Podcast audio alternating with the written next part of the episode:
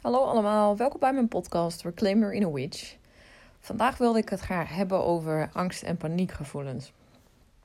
Ik ben er zelf uh, heel erg bekend mee. Ik heb een lange tijd echt veel angst ervaren en ja, dagelijks eigenlijk wel paniekaanvallen en paniekgevoelens, wat mij ook echt uh, tegenhield zeg maar, om te leven. Dus ik vond het moeilijk om uh, naar openbare plekken te gaan. Ik vond het moeilijk om met mensen af te spreken. Uh, naar een werkplek was al helemaal uh, not done, zeg maar. Het was echt, het, het, ja, het hield me een beetje aan huis gekluisterd, zeg maar. En ik wil, me, wil daar een stukje over delen. Een stukje hoe ik dat ervaren heb en hoe ik daar toen mee omging en hoe ik er nu mee omga. En hoe ik er toen in stond en hoe ik er ook nu in sta lijkt me ja, wel waardevol. Vooral voor mensen die dit op, op dit moment uh, ervaren. En um, ja, er gebeurt natuurlijk ook van alles in de wereld. En hoe meer we daarmee omgaan, ook hoe meer, denk ik, paniek en angstgevoelens dit ook in ons oproept. Dus ik denk dat het wel een heel relevant onderwerp is om uh, op dit moment over te hebben. Ja, het begon eigenlijk een beetje zo. Ik zat op een werkplek. Ik zat al niet lekker in mijn vel. Er waren al veel dingen uh, lopende, um, waardoor ik me eigenlijk niet goed voelde. En om daar verder niet nu heel erg ver op in te gaan, dat bracht heel veel angst en paniekgevoelens. Het was totaal onzeker wat ik in mijn toekomst ging doen en hoe ik het allemaal voor me had gezien. Uh, werkend als een verpleegkundige op een uh, GGZ-afdeling, geestelijke gezondheidszorg. Dat liep allemaal helemaal anders. Uh, en de geloven en overtuigingen die ik daar had en die ik veel in mijn opleiding uh, heb meegekregen, die, daar liep ik ook steeds meer tegenaan op mijn stage uh, en werk. Dat ik dacht, nou, hier, hier moet ik iets mee. En het, dit voelt allemaal heel vreemd en gek en uh, het past niet meer bij me. Terwijl het begin van mijn opleiding het allemaal geweldig vond. En ja, een van die dingen die ze heel erg leren bij ons, of bij ons, op de opleiding van verpleegkundigen. Ik had dan richting geestelijke gezondheidszorg. Dus dan ga je echt in op de psyche van de mensen, dus uh, psychische klachten die mensen kunnen ondervinden. Um, en daarbij vertelden ze ons, en hamen ze er ook altijd heel erg op, is dat uh, nou ja, als mensen dan last hebben van psychische klachten, uh, een soort van diagnose krijgen, een psychische stoornis, dan is er eigenlijk altijd een disbalans in de hersenen. En sommige mensen hebben dan een chronische disbalans van uh, bepaalde stoffen in de hersenen, zoals serotonine of dopamine. Um, waardoor ze dan medicatie nodig hebben om dat in balans te brengen. En dat vond ik allemaal een heel logisch verhaal. En er zijn veel onderzoeken naar gedaan. En uh, ja, er wordt gewoon heel, heel, heel veel medicatie voorgeschreven. En ook uh, voornamelijk, uh, als ik in mijn stage of werk keek, werd er voornamelijk eigenlijk bijna bij iedere cliënt die psychische klachten hadden, wel uh, medicatie, misschien wel meerdere medicaties voorgeschreven. En nou is dat op zich nog niet eens verschrikkelijk erg als het dan ook echt zou helpen. Maar dat, dat idee had ik dan niet altijd. Um, en ook uit eigen ervaring heb ik ook wel medicatie gebruikt. En dat is ook heel erg persoonlijk. Hè? Dit is mijn persoonlijke ervaring. Voor een bepaalde persoon of bepaalde situatie helpt het heel erg goed. En is er helemaal niks aan de hand en hebben helemaal niet last van veel bijwerkingen. Maar in mijn geval kreeg ik wel heel veel bijwerkingen. En ervaarde ik dat ik meer bijwerkingen had dan wat de medicatie voor mij deed. Uh, ik voelde me heel, heel, helemaal mezelf niet meer. En dan kun je zeggen van ja, dat was toch juist de bedoeling dat je je anders voelt. Alleen het, het is heel erg gek om vervreemd te worden van jezelf. Dat je eigen persoonlijkheid heel anders wordt. Dat had ik allemaal. Dus mijn persoonlijke verhaal van medicatie. Maar dat hoeft dus helemaal niet voor jou zo te zijn.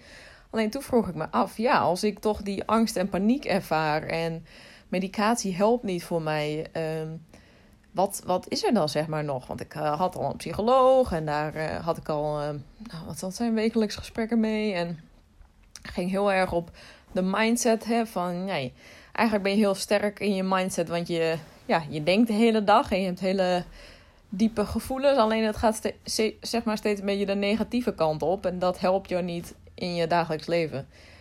Um, en dat ging daar vooral heel hamerend op van hè, de paniekcirkel, hoe dat begint en...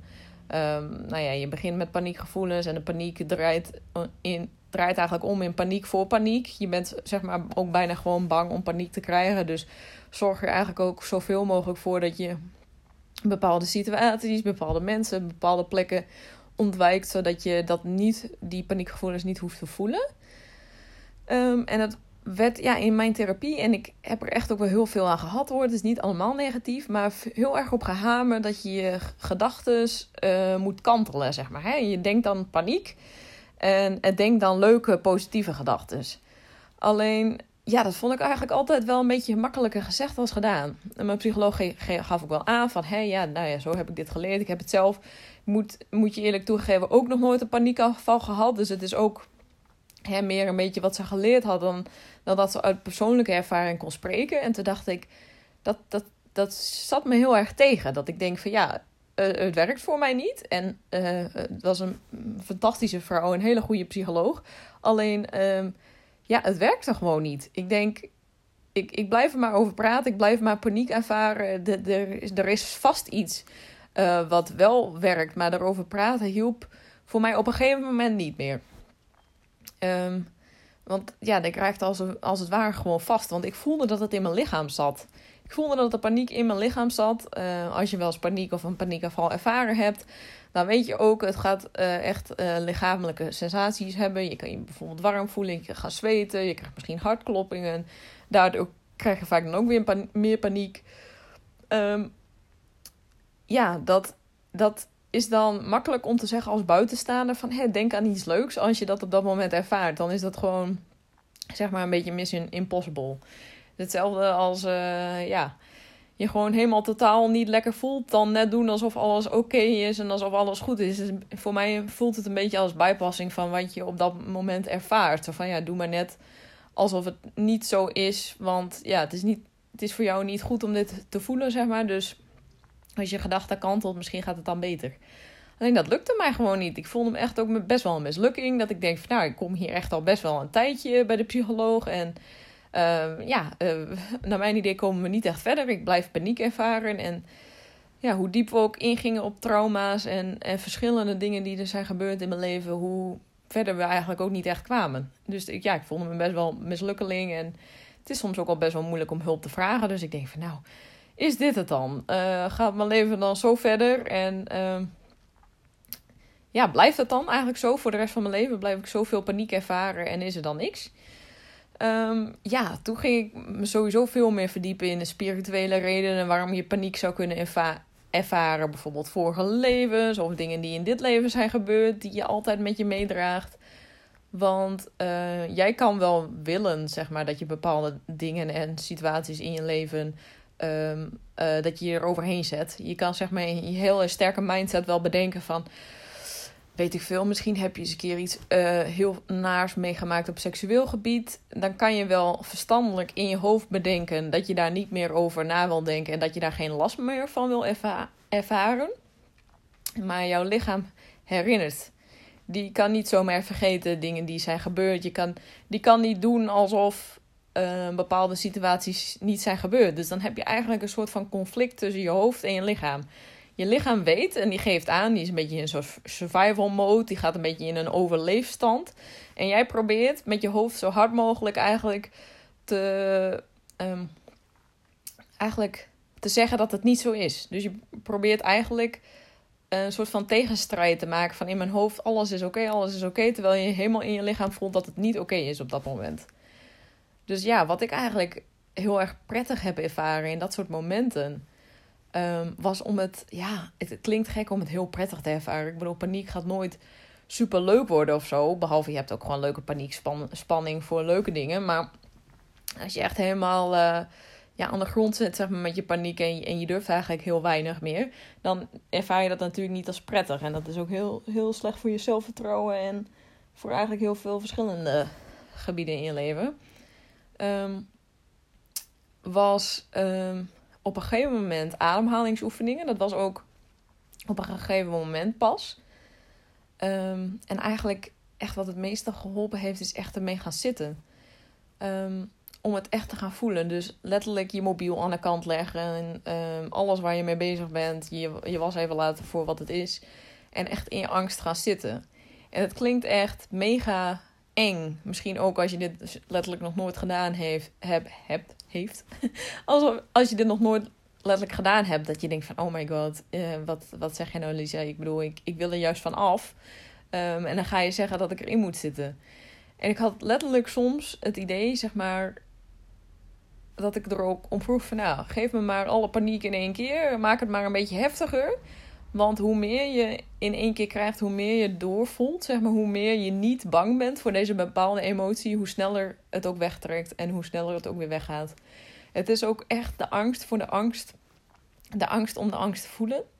Het is echt die gedachten die de hele tijd zich bezighouden met de angst, de, de, de controlerende behoeftes die je hebt om bepaalde situaties in, onder controle te houden, zodat je dat niet meer hoeft te voelen. Dat is eigenlijk bijna nog erger dan op het moment zelf, vond ik persoonlijk. Dat je eigenlijk constant 24-7 ermee bezig bent om geen paniek te voelen. Ja, dat is, dat, dat is eigenlijk best wel uh, ja, heel erg. En ja, dat, dat hielp voor mij dus echt. En in het begin waren dat wel met mensen in mijn omgeving. Want hè, dan durf je misschien daar nog niet helemaal in te gaan zitten in je eentje. En dan denk je, wat gebeurt er allemaal? En dan ben, je bang voor die verschillende sensaties. En kunnen heel veel gedachten bij je oproepen. Ehm, en op een gegeven moment, ja, dan raak je er, ja, ik wil niet zeggen aangewend. Want het wordt heus steeds minder. Als je echt in die piek zit van paniek en je hebt, hebt zoveel paniek als ik een aantal jaar geleden heb ervaren, dan denk je nu misschien van het is onmogelijk om ooit weer goed te voelen, maar dat is het gelukkig echt niet. Het, uh, ja, het, het, hoe minder bang je ervoor wordt om het te voelen, hoe minder erg het gaat worden. En ja, hoe comfortabeler je eigenlijk wordt met het oncomfortabele, hoe beter het eigenlijk wordt. Want ja, het is ook echt heel vaak de angst voor de angst. En ja, wat ik nu zelf eigenlijk een beetje doe om het, uh, nou ja, hoe zeg je dat? Om het onder controle te houden. Soms heb ik het gewoon totaal niet onder controle. Soms gebeuren er dingen in je leven, in bijvoorbeeld je externe realiteit, in je externe wereld, uh, in, in situaties waar je gewoon geen controle op hebt. En dat roept gewoon soms angst op. En dat is een hele normale emotie en het hoort er ook gewoon bij. Dus je kan het nooit helemaal uh, uitroeien. En dat moet je ook absoluut niet willen. Want alle emoties in alle soorten en maten horen gewoon bij het leven. Alleen uh, ja, om, om er zeg maar een soort van grip voor mezelf op te blijven houden. Um, ja, vind ik het wel altijd heel fijn om naar buiten te gaan, bijvoorbeeld. Lekker het bos in. En dat is dan voor mij heel erg prettig. Voor andere mensen zouden bijvoorbeeld ja, vinden misschien drukkere plekken juist heel prettig. Maar voor mij is het rustige plekken in de natuur op te zoeken. Um, ook uh, af en toe mijn gedachten op te schrijven als een soort van mind declutter, zeg maar. Dat je echt letterlijk alles wat je misschien bang voor bent of alles uh, wat de hele tijd in gedachten rondzweeft opschrijven. Zodat je het misschien ook uit kan spreken en dat je het uitspreekt of misschien tegen iemand vertelt. Dat iemand zegt van, oh joh, dat, hè, dat je het een beetje meer kan relativeren. Dat het misschien helemaal niet zo erg is als jij in je gedachten bedacht had. Ik leg natuurlijk ook kaarten voor mezelf en ademhalingsoefeningen. Kan je opzoeken van Wim Hof. Ademhalingsoefeningen uh, zijn heel prettig. En er zijn wel heel veel verschillende op het internet te vinden. Waar je mee bezig kan. En um, even zien. Ja, ik, ik douche ook elke dag koud. En uh, als ik dit vertel, dan krijg ik ook gelijk heel veel weerstand van mensen. Van, oh mijn god, nee, ik wil echt, ik wil echt niet koud douchen. Waar heb je het over? Ik vind het zo lekker om warm te douchen. En het is ook echt niet dat ik uh, opsta en denk van... jongens, vandaag, ik heb echt zin om koud te douchen. Het is echt lekker koud ook. Het begint nu steeds weer kouder te worden buiten. Um, laat, ik lekker, uh, laat ik mezelf lekker koud maken. Alleen ik merk wel echt door die weerstand op te zoeken... Um, ga je ook je eigen lichaam weer meer vertrouwen. En ga je ook weer meer op je lichaam en je gedachten vertrouwen. En um, ja, door juist de weerstand zeg maar, op te zoeken door het niet uit de weg te gaan. Want dat is wat ik ook heel erg geprobeerd heb, om zoveel mogelijk niet te voelen. Uh, loop je zeg maar, eigenlijk de hele tijd rondjes. Want je voelt je al niet oké. en je gaat dan zeg maar ook net doen alsof het niet zo is. Door, ja, door het eigenlijk weg te drukken.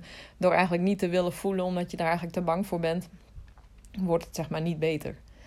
Uh, ja, en koud douchen, zoek maar eens de effecten op. Het is heel goed voor je bloedsomloop. En je voelt, voelt ook echt alsof je uh, letterlijk onder de douche staat. Alsof je echt in het hier en nu bent. Want je, krijgt echt een koude klets op je, op je, ik zou zeggen hasses, op je hoofd, zeg maar. Dus ja, dat kan je wel voorstellen dat je daar gewoon echt lekker goed wakker bent ook. Dus ook, ja, ik ga minder moe, zeg maar, mijn dag beginnen.